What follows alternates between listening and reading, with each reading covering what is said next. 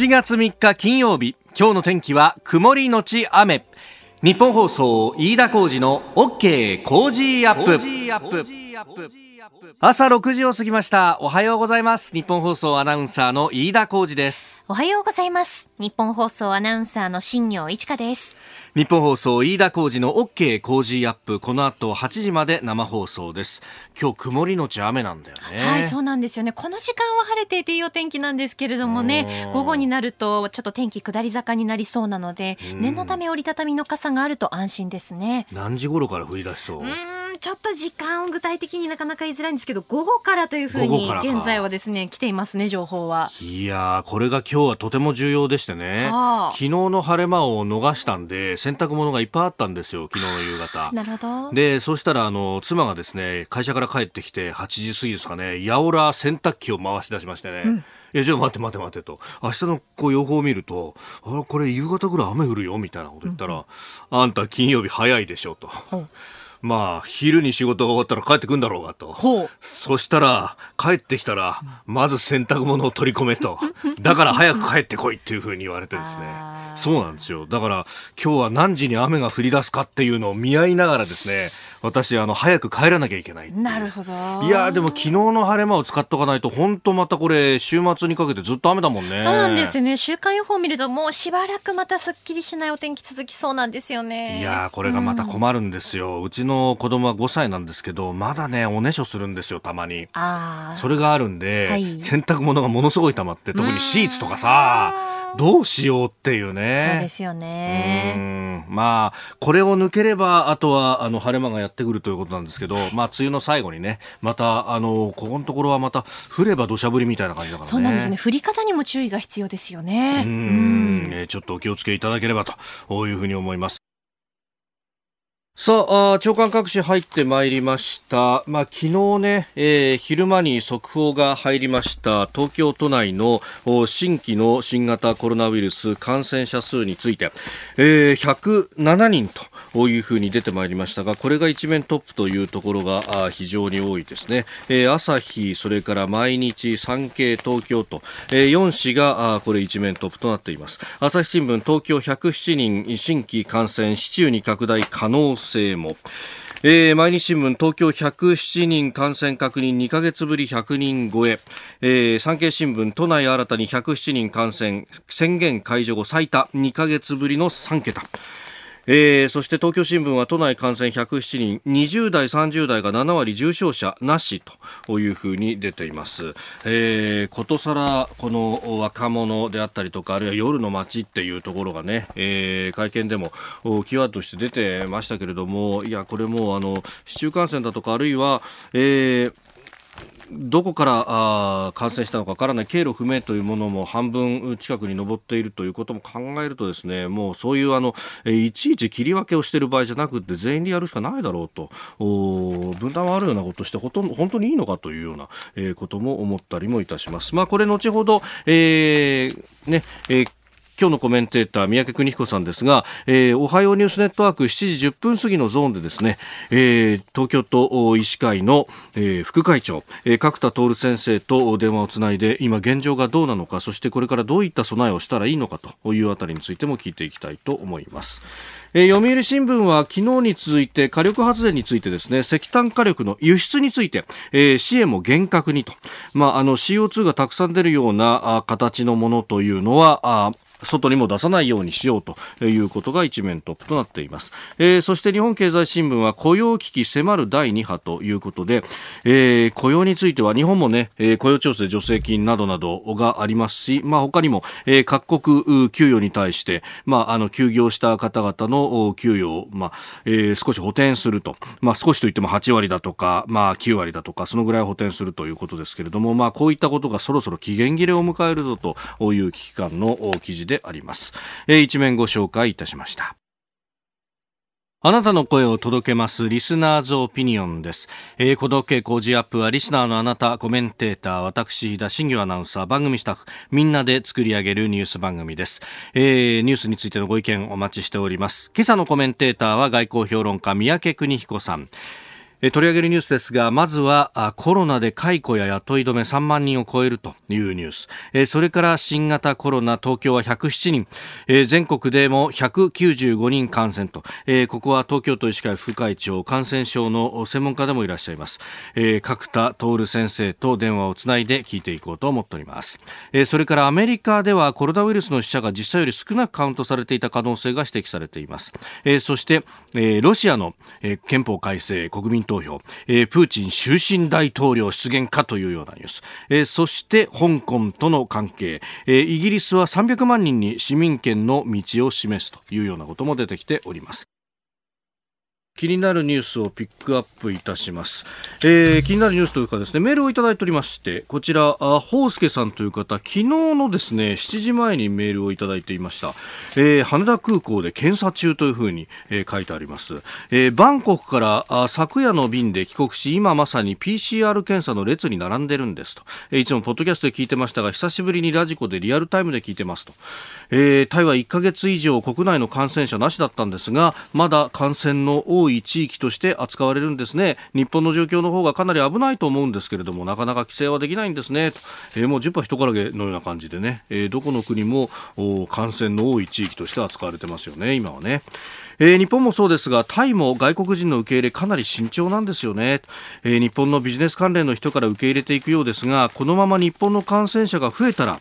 えー、またあ入国禁止になっちゃうかもと思っている以上に現地の人たちの危機意識は高いですというタイの現状も報告してくださいました。まあ今世界中でこの人の往来が止まっているという状況があると。まああの、それにこう関連してですね、航空会社の記事というのが結構多くなってます。ここのところあの、経済面で読売新聞がえ経済転換というシリーズもののえ航空についてというのをずっと書いてまして、今日は繰り返す淘汰と再編と。まあ確かにあの911同時多発テロであったりとかあるいはリーマンショックその後というのは、えー、結構ねアメリカなんかは航空大手が会社構成法的なものチャプター11というふうに言いますが連邦破産法の第11条の適用を受けて、えーまあ、あの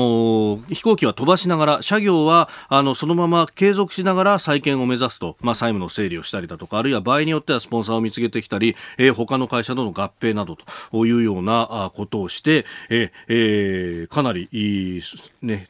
プレイヤーが変わってきているということがあります。まあ確かにね、だって私、あの、大学時代とかを考えると、まだノースウエストっていう会社があったりとかですね、コンチネンタルって会社もありましたよね。もう今はアメリカ三強体制と言われてますけど、えデルタと、それから、えー、アメリカンと、それからユナイテッドと、もう日本に飛んでくる飛行機なんかこの3社しかほとんどないんじゃないかというような、えー、形になっております。で、えー、さらなるこれ激震があるんじゃないかということが言われていて、で、そこでですね、これ日本経済新聞が今日2面に、えー、書いているのが面白いなと思うんですが、え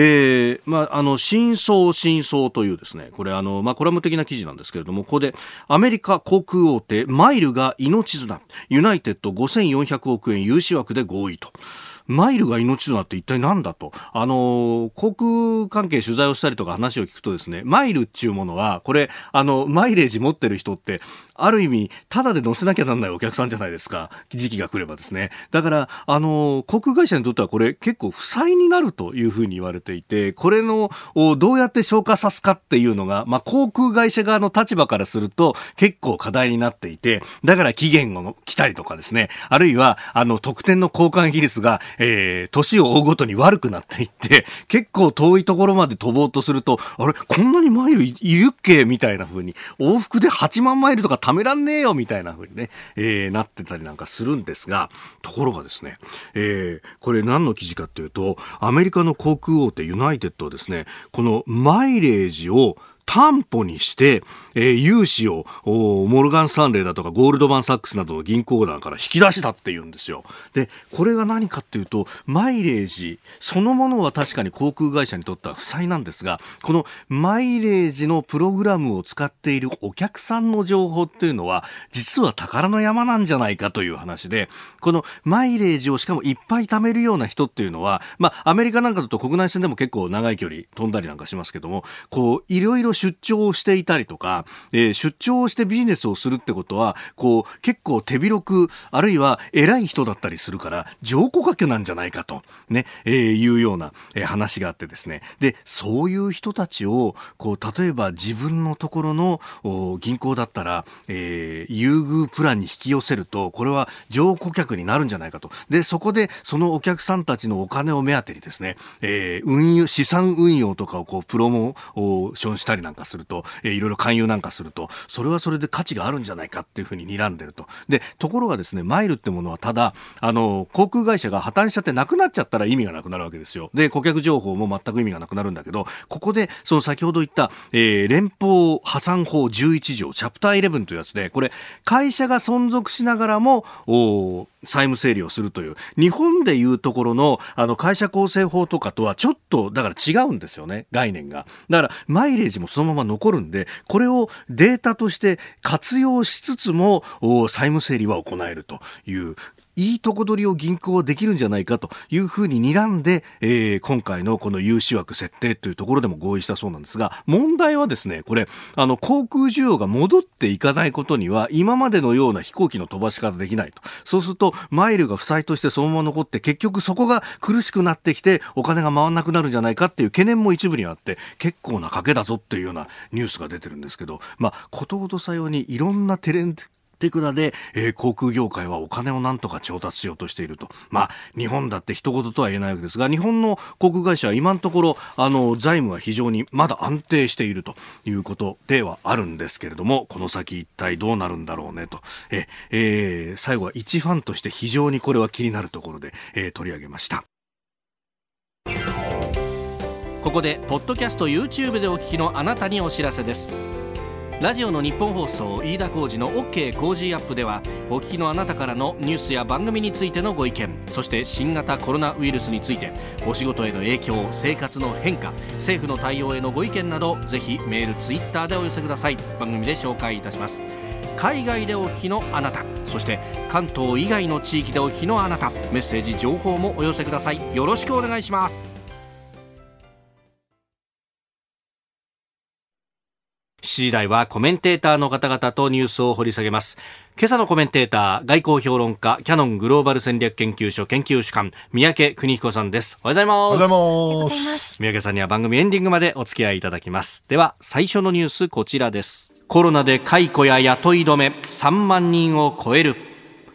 厚生労働省の推計によりますと集計によりますと新型コロナウイルスの影響で解雇や雇い止めにあった人が今月1日時点で見込みも含めて3万人を超えたことが明らかになりました。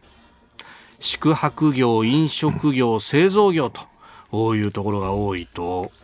なっておりますが、まあ、コロナの影響、経済に関しては本当深刻ですね、3万人ってのはすごい数字ですよね、はい、しかもその当事者にとっては大変なことですから、うもう本当に同情するしかないんですけれども、しかしね、はい、このアメリカの話っていうのを比べるとね、アメリカは今、おそらく4000万ぐらい失業者がいいんですよね。まあこれ、日本のね、その、解雇や雇い止めにあった人っていうのと、はい、アメリカの失業者がどどういうその計算の仕方が違うのか同じなのか分かんないから、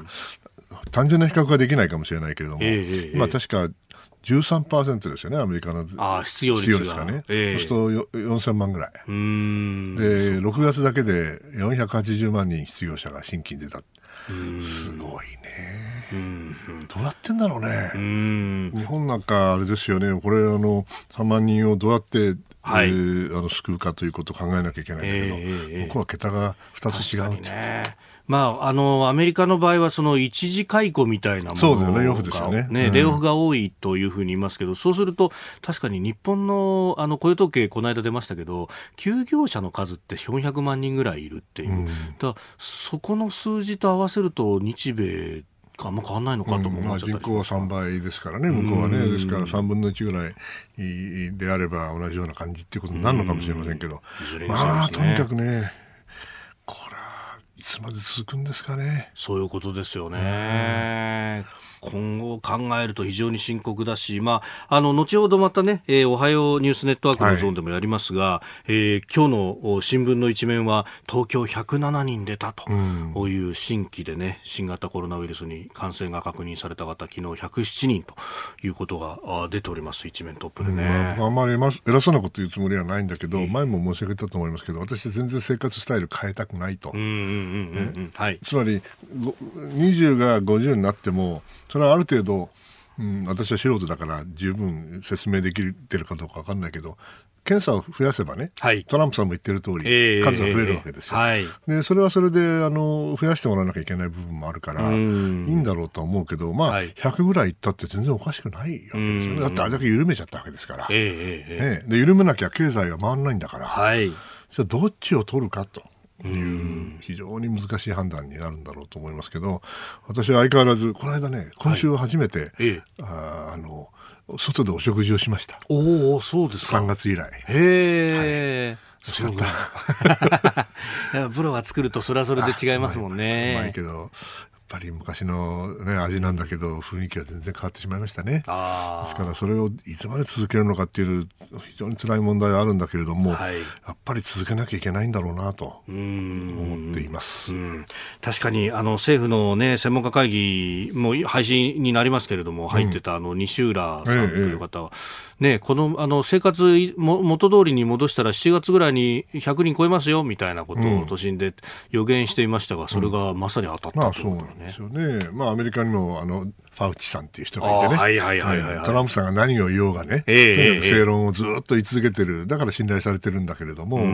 でもまあそれだけじゃ持たない。彼はお医者さんだからそういうことを言うのは当然なんだけど、はい、じゃあトランプさんのその言う通りやったら、まあ、選挙危なくなるわけだから、政治家としては別の判断をせざるを得ないということですよね。えー、まずはコロナで解雇や問い止め3万人を超えるというニュースでした。おはようニュースネットワーク取り上げるニュースはこちらです。新型コロナウイルス東京の107人をはじめ全国で新たに195人が感染新型コロナウイルスの感染者は昨日東京都の107人をはじめ埼玉県で19人神奈川県で12人大阪で8人など新たに感染者の確認が相次ぎまして全国で195人が確認されております。5月25日の緊急事態宣言解除の後では最多となっております。えー、東京版の一般紙各紙今日は4紙で一面トップがこの東京107人というところですが、えー、ここでまずはですね昨日の小池都知事の会見の模様を聞きいただきます今日の陽性者数すでにご案内の通り107人となっております緊急事態宣言下で5月2日に154人という数字が出ておりますけれども2か月ぶりに100人超えとなりました。えー、知事は都民の皆さんにはこの認識を共有していただき夜の繁華街への外出自粛などをお願いしたいと、えー、今は感染拡大要警戒の段階にあるというフリップも出しながら、えー、説明をされていました。自粛ではあるけれどもアラートではないというところだそうです。まあ、これについてですね、えー、全国的にも患者数が感染者が増加しているとも指摘されております、えー、そこで今日この時間は感染症のエキスパートの方にお話を伺います。東京都医師会副会長で、えー、角田消化あ角田外科消化器科医院院長の角田徹先生と電話がつながっています。角田先生おはようございます。あおはようございます。朝早くからありがとうございます、よろしくお願いします。よろしくお願いいたします。さあ昨日は107人が東京では新たに感染者確認とどうご覧になりますか、はいえあのやはりちょっと警戒すべき時期だと思います、やはりあの第2波も到来も十分考えながら対処しなきゃいけないかなと思っておりますこれが第2波というわけではないと考えた方がいいですか、うん、そうですね、あの前回もそうなんですけど、やはりあのちょこちょこ5、60人からキュッと100ぐらいに増えるという、やっぱりこれから先の数日間の感染者数は非常に重要だと思います。うんこれからの推移を見ていかなければいけないということ。そうですね。あの昨日の知事の会見ではこの感染拡大要警戒の段階ということを知事も強調されていました、どうですか？おかんあお感じになられたことありますか？あのそその通りだと思います、うん、本当に今、こう数日、本当に気をつけなきゃいけないんですけど、はい、ただ、今の感染数っていうのは、感染した人たちは大体1週間から10日前の状況ですから、えー、今すぐに例えば自粛あの行動制限しても、やっぱり結効果が出るのは1週間ぐらい経ってからということになりますね。ただ、極めて重要な時期だと思います。これあの、人によっては新たにその行動制限など、あるいは緊急事態宣言だって出した方がいいんじゃないのかというような指摘もありますが、先生はご自身、どうお考えでしょうか？はい、あの前回のような一律の緊急事態宣言による自粛はいらないと思います、ええ、あの感染の場がある程度はっきりしてますので、はい、やはりその夜の、まあ、3密の夜の街、3密の状態を避けて、あとやはり接触感染、手洗いをしっかりしていただくとか、そういったあのメディアにつけた自粛行動の自粛が必要だと思います、えー、スタジオには外交評論家、三宅邦彦さんもいらっしゃいます。はい、いやこれどいつもこう言われてね、はい、これからあの数日間が、うん、あの重要だと言われるんですけど、はい、今までとパターンが似てるんですかね、それとも、そのなんていうかな、えー、検査を増やしたことによって増えている部分と、それからそれとは別に第2波かどうかは別として、蔓延しているから増えているのと、どっちなんでしょうか、先生？うんあのご指摘のように、やはり検査をするようになったから、陽性者が増えているとあるんですね、それとプラス、あの前回に比べれば、分かりは若い人の比率が多いですね、はい、ですから、症状の少ない方、ない方の比率が増えていると思います。ただ、やはりあの今後先ど、これがこう市中に広がっていく、やはりちょっと市中に広がっていく可能性は今ね、あると思うんですね。ですから、若い人から高齢者に感染してくると、非常に重症化の人たちが増えてしまいますから、はい、ここは極めて重要ですね。あのこの4月、5月あたりというのは、あの感染者の方がかなり増えて、そしてあの病院の病床が、えー、逼迫するというようなこともありました。今はそこまでいっているわけでは、数字見るとないように思うんですが、どうですか？はいああのその通りです、あの今、昨日の段階でも入院している方が296名で、重症者は9名ですから、はい、であの今あの1000、1000床の余裕はありまして、週末には3000床まで用意できる見込みなんですね、ですから、医療体制としては十分対応できる状態です。あ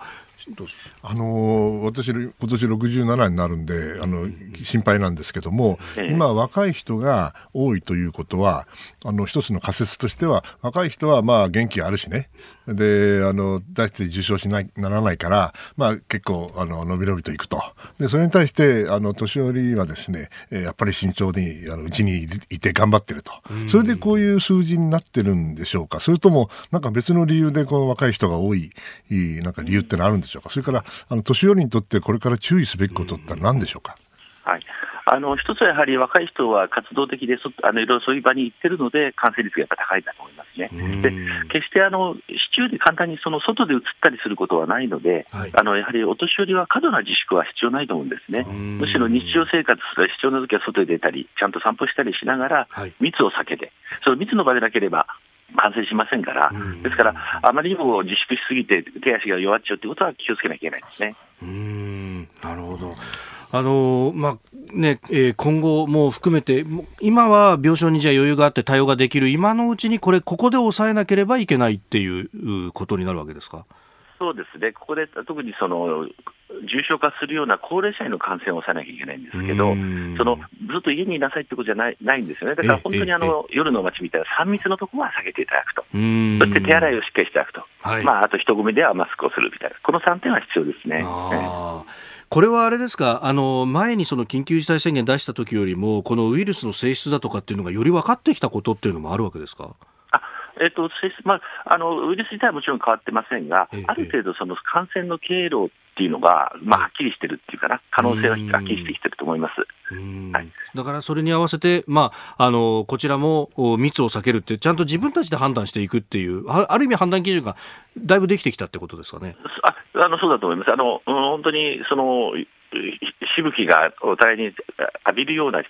近い距離での会話とか会食ね、これはやっぱりちょっと避けていただいた方がいいですね。それ以外は本当にあの普通の生活に戻していただいた方がいいとは思います。はい、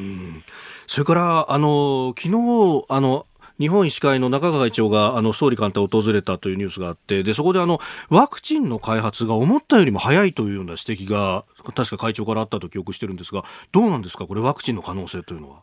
あの普通に考えると、やはりワクチンを開発して安全性を確保しなきゃいけないので、やっぱりまず安全性のあのあれはしっかりしなきゃいけない。ただ、今の DNA ワクチンっていって、割と早く製造できる方法も開発されてますから、はい、私どもは本当は1年以上かかると思ったんですけど、もしかしたら少し早く開発が進んで、市場、私ども使えるようになるかもしれません。う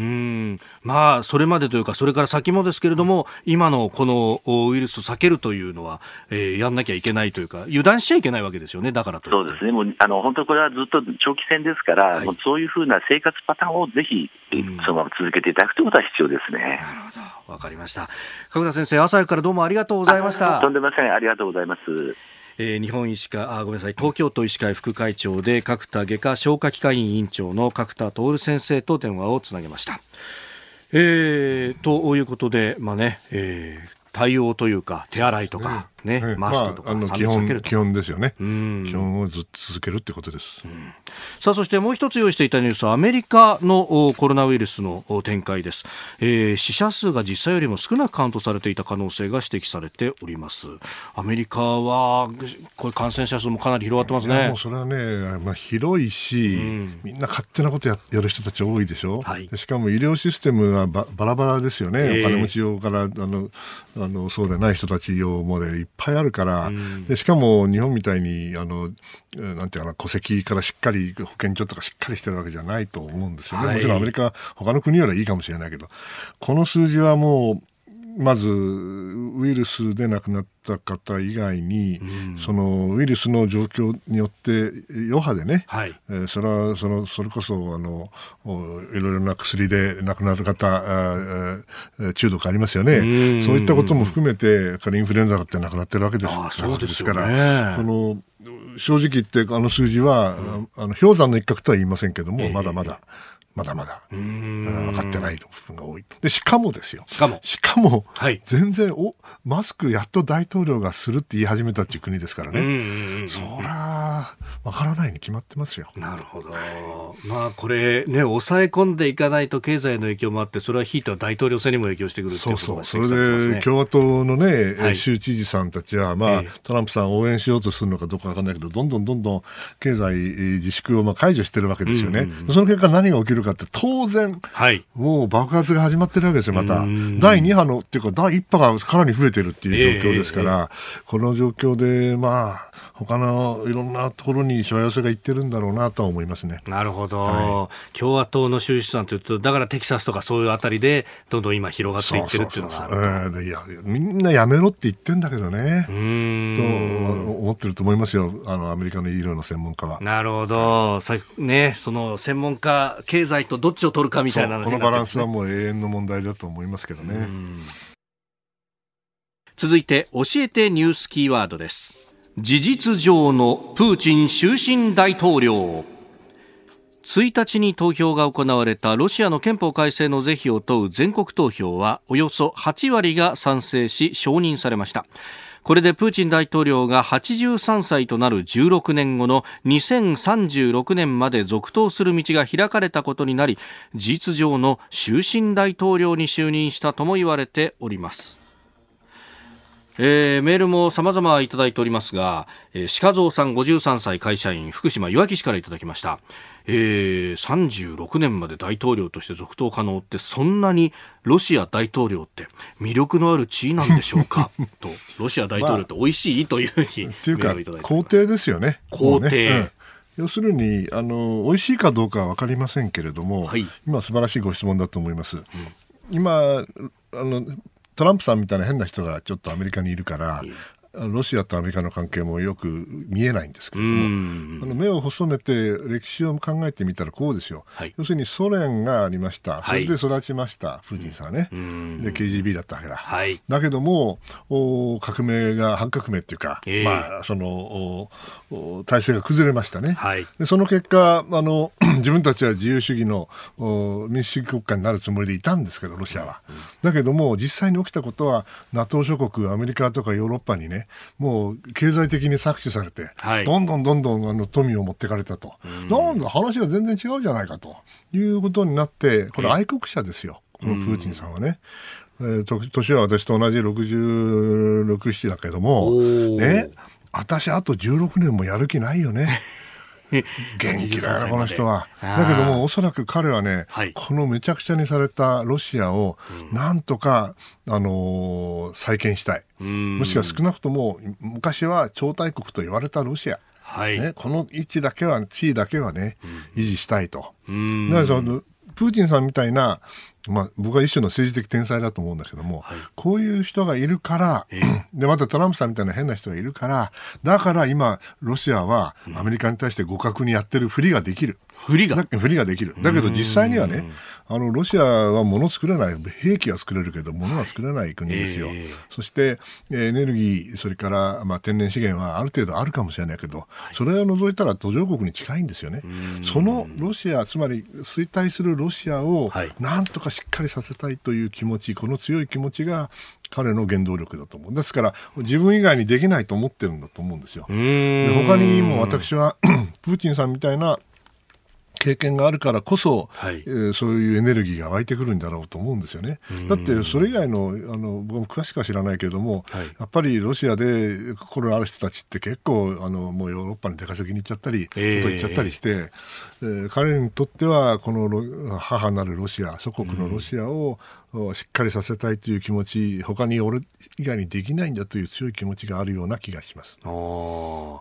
継者とかを考えるんじゃなくて自分がやれるところまでやるしかないそうでしょうね。まあ後継者が作ったらそれは本当はその方がいいと思うんだけど、えー、ね、あれだけあの独裁とは言わないけども強権で生き延びて10ね何年やったのもそうですね、もう20年ぐらい。やってるわけでしょ？通算ではね。そら、後継者なんか作りませんよ。作ったら寝首かかるでしょ、これ。ああ。だからそんなことしないでしょ？だからこうなっちゃうんですよね。まあ、あの、どうなるかわかりませんけど、あまり、はいあのロシアにとって本当にいいことなのか、えー、という気はいたしますけどね。うん。まあ、その経済の、ね、部分の立て直しといっても、石油、天然ガス以外に。そうそう、で値段がこんな下がっちゃったらね、そうですよね。大変ですよ。うん、しかも経済制裁あるわけでしょ、えー、だからクリミアなんて返して、はい。ね、いい子ちゃんに戻ればいいわけですよ、えー、でも戻れないでしょ？そうなったらね、やっぱりこれはあの独裁でこう言って皇帝になって、最後はどうなるか知りませんよ。知りませんけれども、決してハッピーな人生ではなくなるかもしれないよね。なるほど、うん、でもそれが彼のおそらく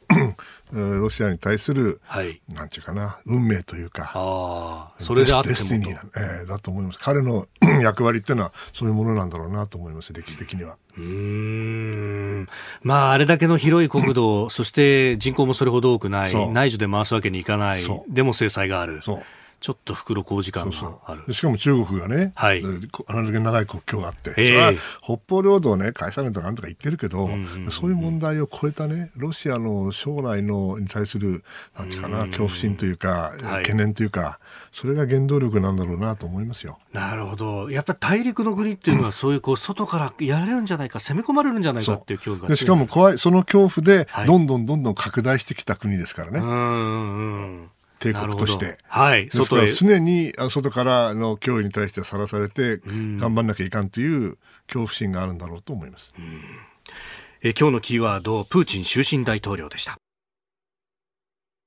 えさて一つ速報が入ってきました。えー、2014年の香港大規模民主化でも雨傘運動を主導した、えー、ラカンソー氏、えー、ネイサン・ロー氏が2日ツイッターで香港を離れたと明らかにしました、えー、中国による香港国家安全維持法施行に関して、えー、アメリカ議会で証言をしまして、まあ、それで、えー、深刻な身の危険にさらされていると説明をしておりました。行き先は不明ということ、今後は国際社会を舞台に情報発信していく意向を示したということであります。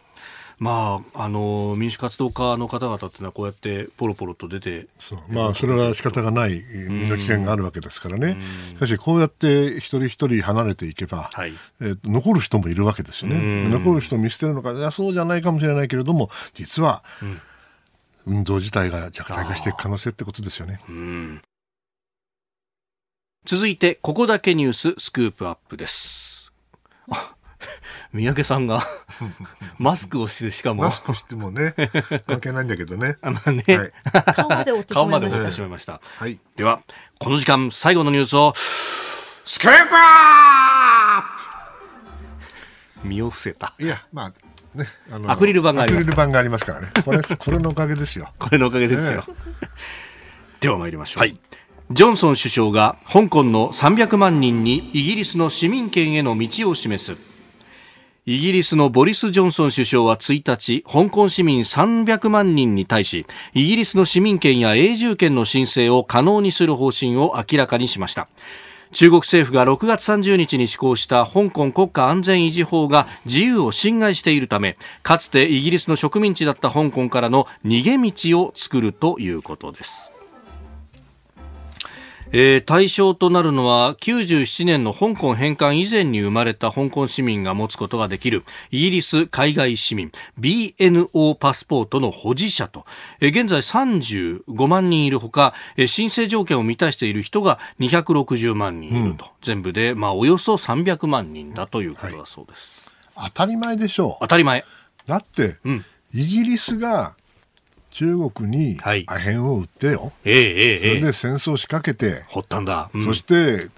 アヘン戦争で勝ってですよ、はい、で香港をもぎ取ったわけでしょ、ね、その後ずっと自由を与えてたんですか、香港に。違うじゃないですか、植民地としてずっと使ってたわけでしょ、はい、そういうところが、これ、そろそろ中国に返さないかん。と、これはやばいと。ね、これはあのこのままの中国と同じにしちゃいかんっていうんで、急にと言ったら失礼だけども、はい。ね、いろんな議会をね、ええ、臨時的に動かすようにしたり、いろんなあの法律を作り直してね、うん、あたかも自由な香港があって、ずっと、うん、それがあの50年間こう続けるように一国二制度で維持しようとしたって言うんだけど、はい、中国からそれは何言ってんだと。うんついあの返す直前に民主化しただけじゃねえかと。部分的にしか部分的にね、うん、それを俺たちに戻して何が悪いと、イギリスやったことと同じじゃねえかと。言われかねないわけですよ。だから、そんなことをやったイギリスがね、はい、このパスポートを与えるのは市民権を与えるのは当たり前ですよ。責任があるんだから。ね、と中国の人だったら言うだろうなと。なるほど。はい、私が言ってるわけじゃないでしょ？ええええ、中国の人だったら言うだろうなと思ってます。うんまあ、そういう考えると、植民地のある意味、宗主国が変わるだけっていうことになっちゃうわけですか？だからあの、中国からすれば、イギリスは別に直前なんかに民主化のふりしたけども、結局はあれだろうと思われらってずっと自由を抑圧してたわけじゃねえかと。ね、だって俺たちは自分たちのやら人通りやらしてもらって何が悪いんだと。思うでしょうね。うん。でまあ、そのね、特に参政権の部分というのはかなりあの制限がイギリス時代もあった、はい、で言論の自由の部分というのはそこそこ自由がこれ認められたと思っていいですか？ある程度はね、それはもちろんあの今の中国のようなめちゃくちゃな状況ではないですけれども、はい、じゃああの、香港独立って言ったらどうですか？あその植民地時代に。例えばね、うん、中国とに対して言うのとは別の意味でね、うんうん、だって植民地の分際でね、独立、なんだ独立だと。ああ、イギリス当時の成長からすると。実力行使であの暴動が起きれば、当然鎮圧されますよね、はい、そこはね。ああ、ですから、ええ、でしかもあの第二次大戦前の、あ終わる前のね、はい、ねあの植民地ってのはとんでもないとこだったですよね。帝国主義時代の植民地。ですから、その意味では、うん、私はあのイギリスは当然やるべきことをやらなきゃいけないとは思います。うんで、まあ今回、えー、先週じゃない、今週のね、えー、火曜日ですか、うん、あ香港に対して、えー、国家安全維持法というものが制定された。えー、まあ時の流れなんでしょうね、要するに今、中国が非常に自己主張を強め、はい、えー、対外的に、えー、まあ、侵略的というかどうかは別にして、非常に竹高な感じで、えー、物事を進めている、それはあのインドとの戦闘もありましたよね。はい、そうですね。それからあ香港もそうだし南シナ海も東シナ海もアメリカとも喧嘩売るし、はい、これなぜだろうと、ええ。ね、なぜ中国最近自信つけたのかなんか知らないけどちょっとアロガントじゃないんですかと、こう言われる、私はね逆じゃないかと思うんですよね。2つ理由がおそらくあって1つは、まずアメリカちょっとおかしくなってると。ね。えー、しかもトランプさんのもとでねコロナが爆発してるからね、これね多少なんかやってもね、はい、アメリカ絶対動けねえと、ね、とまあ完全に見くびったと、はい、からもう一つは香港みたいなところまさにそうだけどももしここで判断を間違って、はい、そして香港のいわゆる民主勢力みたいな人たちが、えー、主導権を握られちゃったらば、うん、それが今度は香港の反対側にある深センだ、はい、広東省だで場合によっては上海だというふうに広がっていく可能性っていうのを恐れている。なぜかというとそれはある程度力で押さえつけてるからですよね。そういう人たちっていうのはやっぱり非常に恐怖心があって、はい、いつ民衆がうん、反抗するかということを気にしているとすればですね、はい、むしろ弱い脆弱だと感じてるからこそ、強くなんていうかな、取り締まろうとするんじゃないかなという気がしますよね。ですから、その意味では、彼らにとっては、あの、香港をちゃんとやらなきゃいけないっていうのは、生きるか死ぬかだと。最終的にね。最終的に本土の生態、はい、えー、もしくはシステムそのものに悪影響を及ぼす可能性があると。見てるんだと思いますうんやられる前にやるというようなそうですよねそれやらないと生き延びないですからね。うん。だって香港みたいな形で自由認めちゃったら、はい、おそらく中華人民共和国成り立たないと思いますよ。あ今ってウイグルもあるし、チベットもあるし、はい、少数民族いくらでもいるわけですからね、えー、数は少ないけれども、はい、数は少ないけれども、広いところを取ってるわけでしょ。じゃあ、ウイグルをじあの自粛っていうけど、もし分離でもされたら、はい、そしてチベットがなくなったら、うん、あっという間に中国半分ぐらいになっちゃうんですよ。うんしかも人口過剰のね、はい、資源のない。うん。それはやっぱり辛いだろうと思いますね、漢民族からすれば。あうん、まあ、歴史を紐解くと、常にこう外からの侵入に怯えてきたっていうのは漢民族、うん、まあ、しかし、漢民族、今95%ですから、うん、安定してるはずなんでね、別にいいじゃない、少数民族は自由自由にさせれば、えー、と、普通は思うんですけど、ね、そう思わない人たちがいるということ。です。これはどうなんですか、やっぱ大陸にこう構える国家っていうのは、常にこうそういうところをこう怯えながら過ごすおっしゃる通りで、やっぱりあの私の限られたあの知識でしかないけれども、えー、歴史的に見ると、はい、やっぱり島国の方が、えー、えー、いろんな意味で、えー、安定もしくはあ文化的なあ統一性というかね、そういうものがありますよね。やっぱり大陸国家っていうのは特に陸上の国境っていうのは、はい、あっという間に蹂躙されちゃうんですよね。えー、ですからヨーロッパもそうだし、はい、中国もそうだけれども。日本みたいにイギリスみたいにそしたいい意味でアメリカみたいにこの、えー、島国ですから、はい、そうなると考え方も発想も全然違うんでしょうね。経験も違うけどかもしれないけど外敵がその入ってくるっていうのはめったにないことですから、えー、そうするとあの外国との関係っていうのも変わってくる。しかし大陸国家だといつに降りかかれるか分からないと考えると常にアラート警戒心を怠るわけにはいかないという、まあ、違いがあるとは思いますねうん。そしてそのやっぱり陸上とこう海の国っていうのが常にこうぶつかるポイントが半島の部分だそうですよね。それはもうあのヨーロッパもアジアもみんなそうですよね、えー、半島はあの中途半端半島ってぐらいだから、えー、半分島で半分大陸ですからそれは韓国でもそれからまあある意味でフランスもそうなのかもしれないしイタリアもそうですけど半島っていうのはなかなかねあの微妙なあ発想をする人たちだと思いますね。そして今香港も確かにあそこ空論半島ってまあ小さいけど半島ですよね、ね、まああれは長い長い歴史の中で、はい、まあ広東省だったし広東語だし、えー、本当は北京とはまるで違うはずなんですけどね。